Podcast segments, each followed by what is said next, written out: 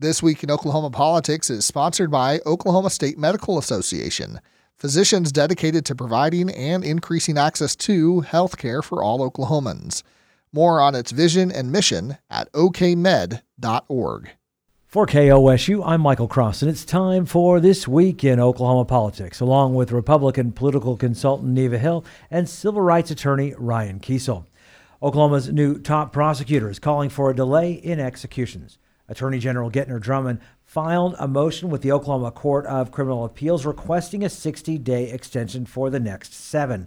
Neva Drummond appears to be going against the will of his predecessor and the governor. So, why is he making this request? Well, I think, first of all, I mean, he made it very clear by starting out and attending the uh, execution, uh, the recent execution, went down there, talked about um, uh, how the folks uh, did an incredible job uh, there at the Department of Corrections, the professionalism, the fact that, uh, that they, they did it in a way that uh, showed that they were dedicated public servants, uh, showed that they also took the task with, uh, you know, with uh, great seriousness and the gravity of, of what they were carrying out. And so I think that in this instance, the Attorney General, I mean, his point was that Oklahoma, you know, has had four executions over uh, nearly five months, and 21 executions are still pending. And his point is that under the current pace, uh, it's really unsustainable from his point of view, and that it is unduly burdening uh, the personnel at the Department of Corrections to be able to carry out these executions. So we'll see what the um, uh, Court of Criminal Appeals does with this motion. Um, uh, certainly, uh, it, at this point, it's in their hands, and they could go either direction on the request. But I think he's laid out a case. I thought it was interesting too that um, that the Attorney General visited with family members of the victims of all of these uh, inmates that uh, are specified in the in the um, uh, filed motion, and explained to him, explained to the families. Uh, the reason for this particular request. So I think he covered all the bases very well in a very professional manner, and now we'll see what the Court of Criminal Appeals decides to do. Ryan. Well, Neva, I think that it would be surprising if the Court of Criminal Appeals doesn't give some deference to the Attorney General's motion here. Uh, he has laid out a, a very reasonable uh, case for extending these execution dates out 60 days.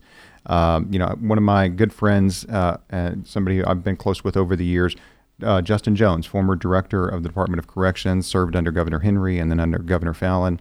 Uh, he and I have visited many times about the emotional and logistical toll that it takes on DOC personnel uh, to be able to perform an execution in the state of Oklahoma.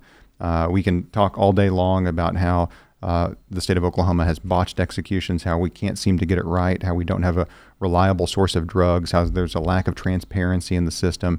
Um, but at the end of the day, uh, whether you are for the death penalty or against the death penalty or have questions about Oklahoma's system of, of capital punishment, at the end of the day, you do have individuals, human beings that have to perform this you know very grave task on behalf of the Oklahoma people. Uh, and you know, I think that that is that is a very worthy consideration. I would add to that um, just the the psychological toll that it takes on uh, the the other individuals on death row. Uh, you know, I, you know, we have to take into account their you know their psychological well-being as well. I mean, we have to make sure that what we're doing doesn't amount to cruel and unusual punishment by rushing these executions through.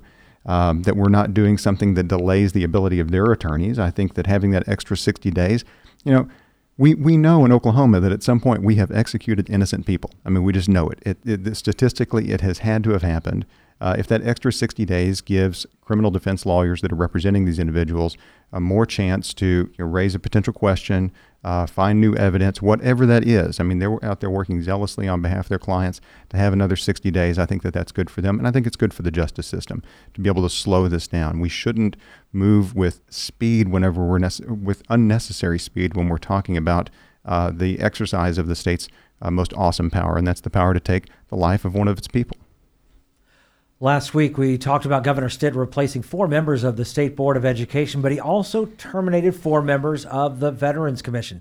The removals include Chairman Jerry Ball, who was a vocal supporter of Veterans Affairs Executive Joel Kintsel. The governor has tried to get rid of Kintsel since he ran against it in last year's primary.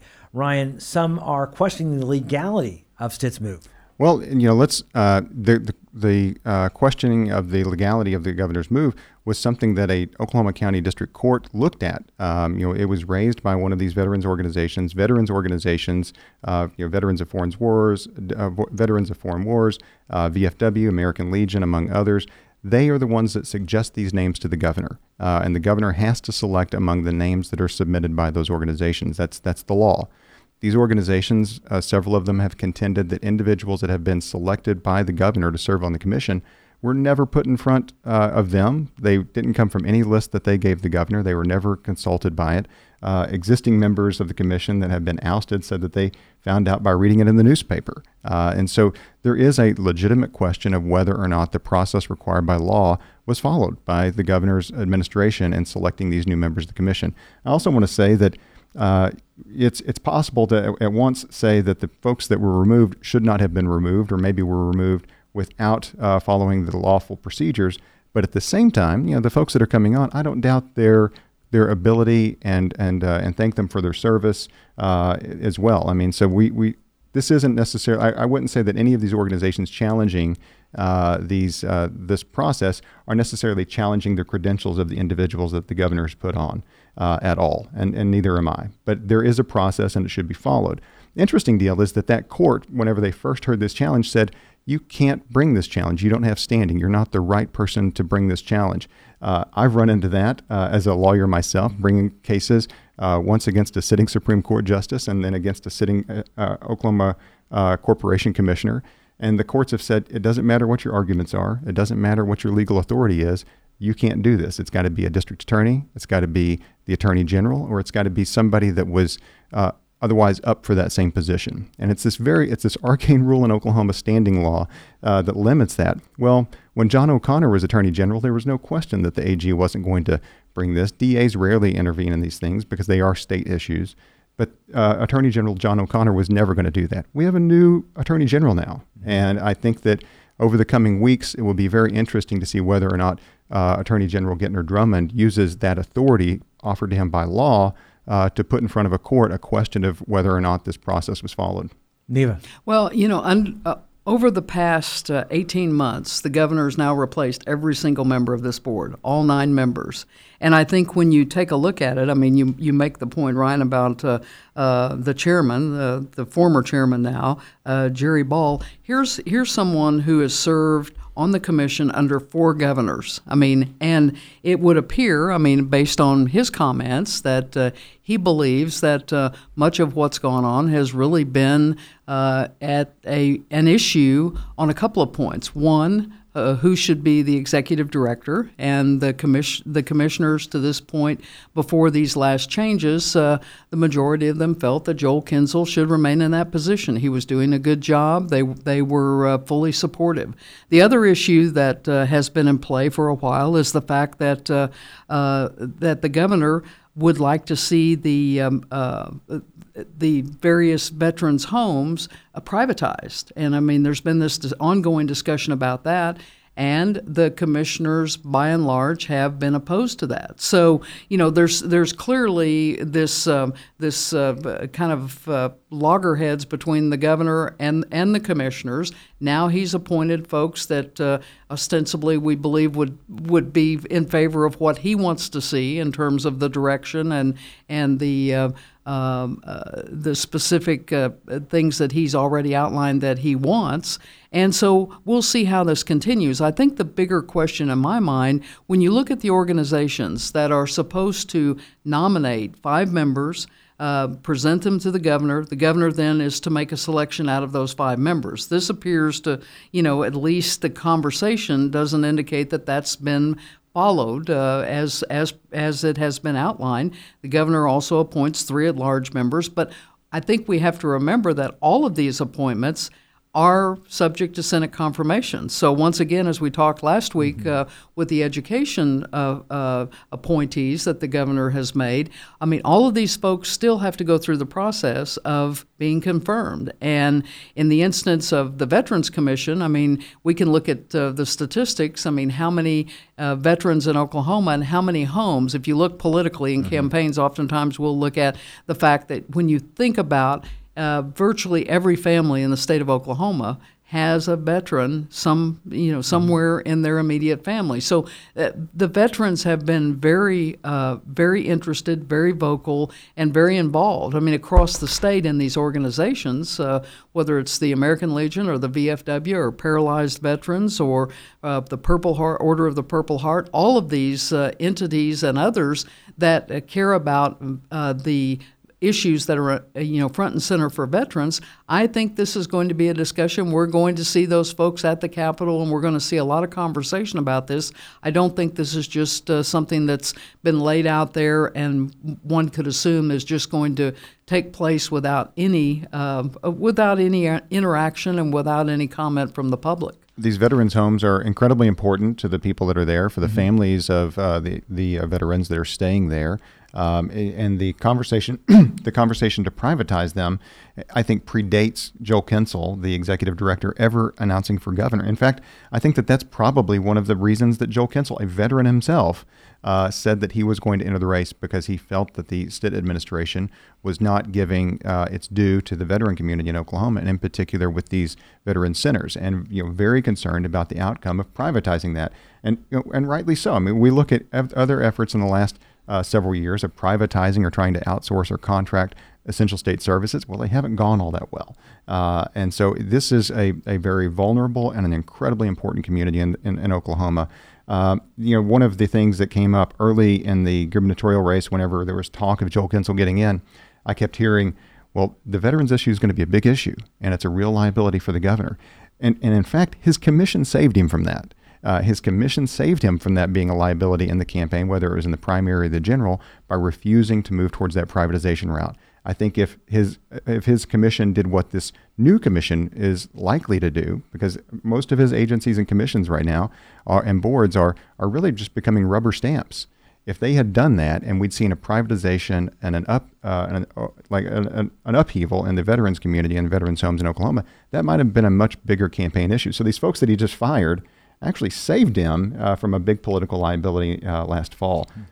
Well, you know, one thing too, when you have new commissioners, new members c- come on these various boards and commissions across across the board, uh, you you can assume that uh, many of those, as they get involved, as they get to know more of the information, as they begin to uh, hear the arguments pro and con on any issue, whether it's privatizing these seven veteran centers or something else, that they may form their own opinions and they may coalesce uh, in a direction that's not necessarily the rubber stamp that, you know, on the surface it would appear one could argue might be the case based on the fact that the governor's appointees now are sitting in every single one of those uh, uh, every single one of those seats. So we'll see what happens. We'll see who becomes the chairman. We'll see kind of what the um, uh, what the tone of that uh, commission is, and how much they're willing to really engage when it when the uh, controversy comes, if it does, particularly on the issue of veteran centers, which I think will be something lawmakers care about. It's certainly a big budget item. I mean, we're we're seen as uh, as veterans just as uh, as seniors across the board in Oklahoma. All of the uh, issues that come into play with that, in terms of uh, the uh, health care and all of the other things that are involved uh, have implications at the state level as well as at the national level, federal level, in terms of budget concerns and considerations. So, uh, this is an issue that's important to Oklahomans, and I think uh, we'll watch it with interest and see what happens at the Capitol. When I was in the House, I had the, the privilege and honor of serving as vice chair of the Veterans Affairs Committee in the House. Uh, the other thing about this, these are bipartisan issues. Uh, you know, it doesn't. You know, Republicans and Democrats both care about these veterans. They both care about their well-being, and so you, you could see an alignment in the in the legislature uh, around this as well. Well, and many, many, many members of the legislature are veterans themselves. So, I mean, you have a natural built in constituency right there of folks who have served and certainly will have empathy and great interest in what these uh, folks bring to the table in the discussion. Oklahoma's congressional delegation is getting a huge boost in the new Republican controlled House of Representatives. Tom Cole is taking over as chairman of the Rules Committee. Frank Lucas will head Science, Space, and Technology.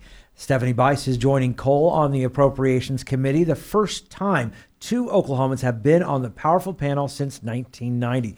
Neva, what are your thoughts on these appointments? Well, I think it's amazing, and I think it is something that uh, Oklahomans should be proud of, uh, and it should be a uh, something that uh, is bipartisan in, in tone in terms of people being proud of. I mean, we have a small delegation, five members in Congress, and yet the powerhouse in terms of the stature of the committees that they're on, the work that they will be able to do, uh, the fact that uh, that they have risen to these places, particularly in the chairmanships, where I mean that wields a lot of power. I mean that that's you're in the position to make sure things move or or things slow down based upon what you uh, what you feel is important in that particular committee work. And I think uh, it's certainly a boost for Oklahoma. I mean, in terms of uh, stature and growing seniority.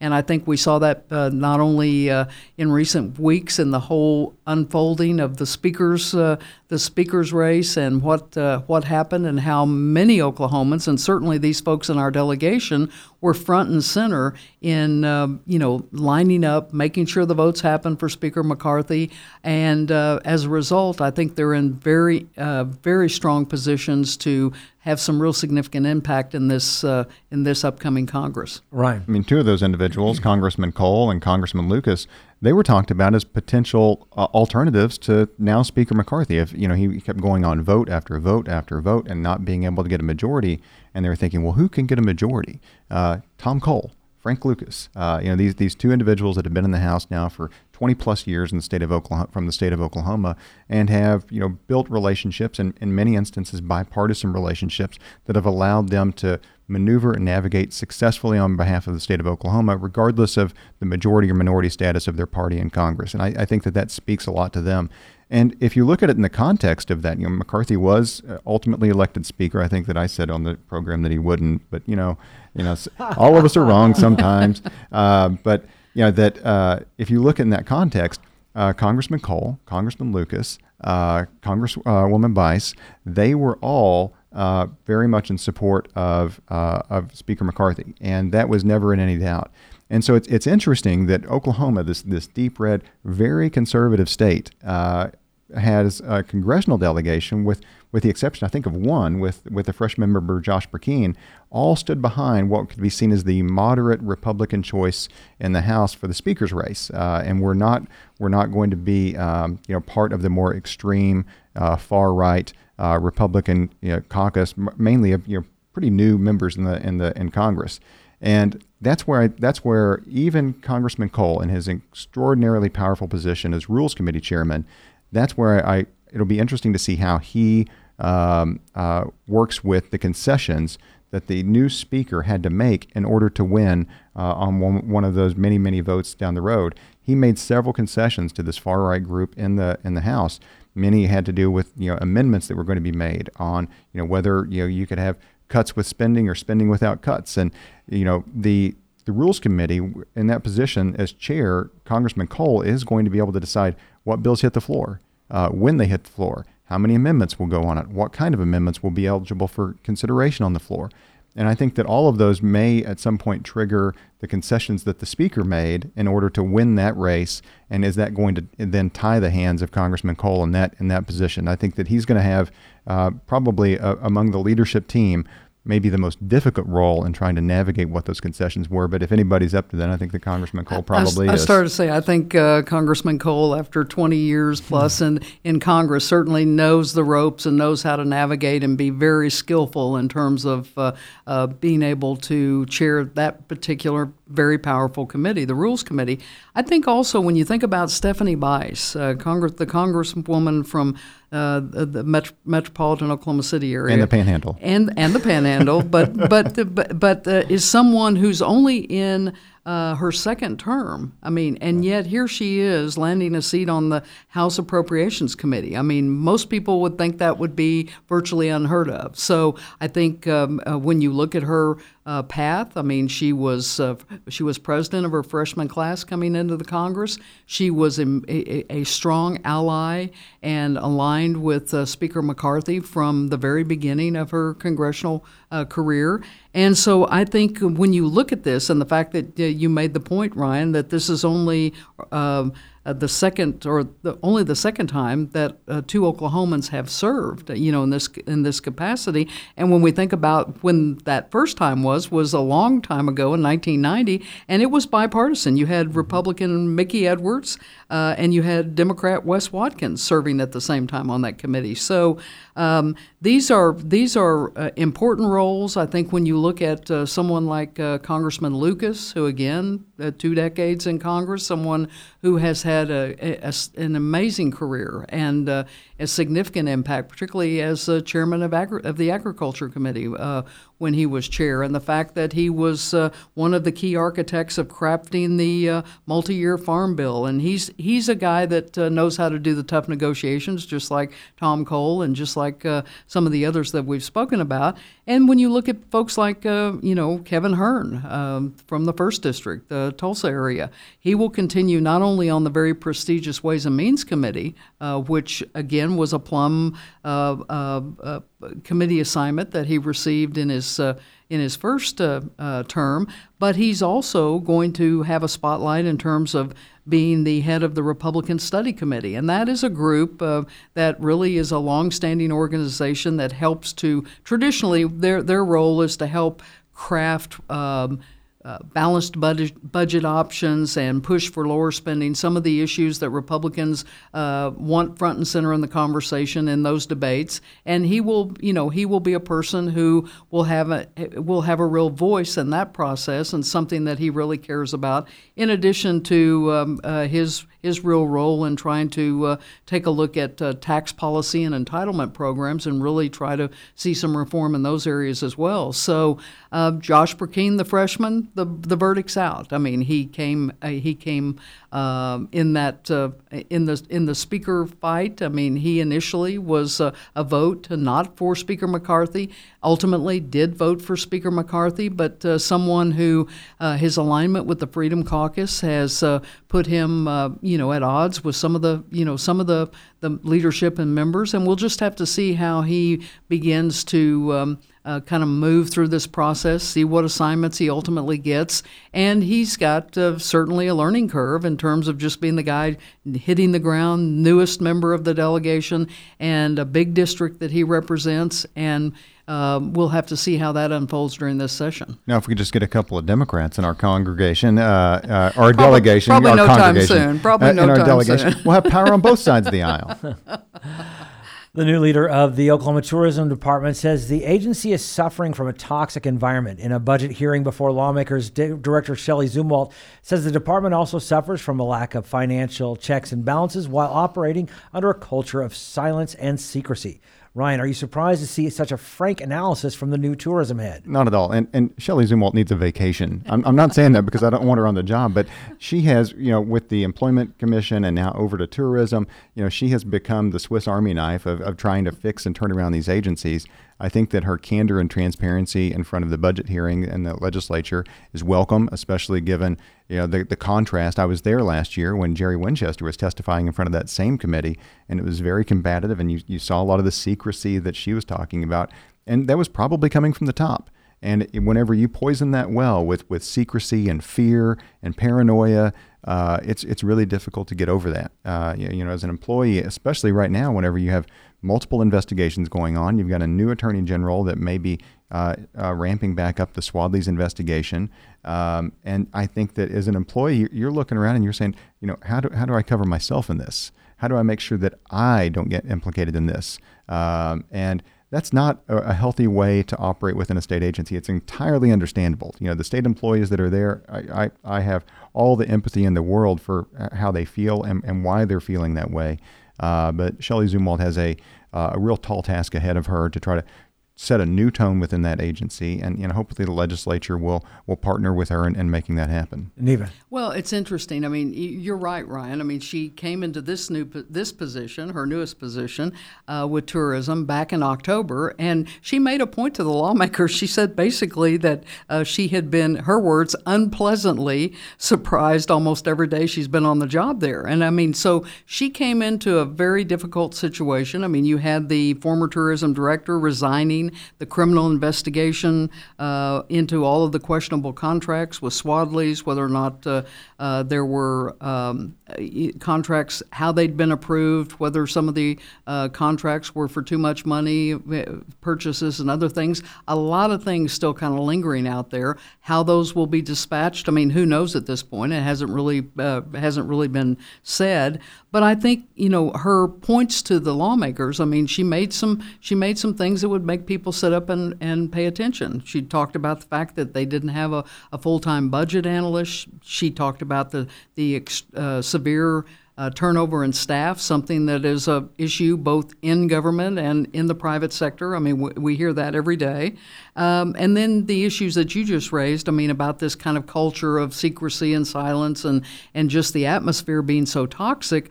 But at the end of all of that, you still have to figure out how to make the agency work, and you still have to put people in place that can get the job done, that can un can ferret through the uh, the maze of issues and problems, and get some resolution. Not only not only from the agency perspective, but to the satisfaction of lawmakers who are going to appropriate the dollars for this agency. And we already know the discussion of the bills that have been pre-filed that want uh, the governor's control of of uh, this particular commission stripped back, uh, that uh, uh, this is just one of many of those conversations that will go on. But I think in these early budget hearings, we're hearing more and more of this kind of conversation. I mean, from these folks at the helm saying, hey, we've got lots of problems, and you guys are going to have to uh, get in there and help us uh, help us sort through it. It can't be everyone in their own silo coming, you know, kind of coming one by one and hoping to get a good result. So uh, Shelley Zumwalt is, you know, someone in a decade plus in, in state government certainly has learned the ropes working,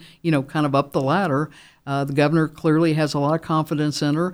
Uh, certainly, even Lieutenant Governor Matt Pinnell made statements that indicated that he was uh, showing confidence in the uh, ability of this particular team to start to get things done.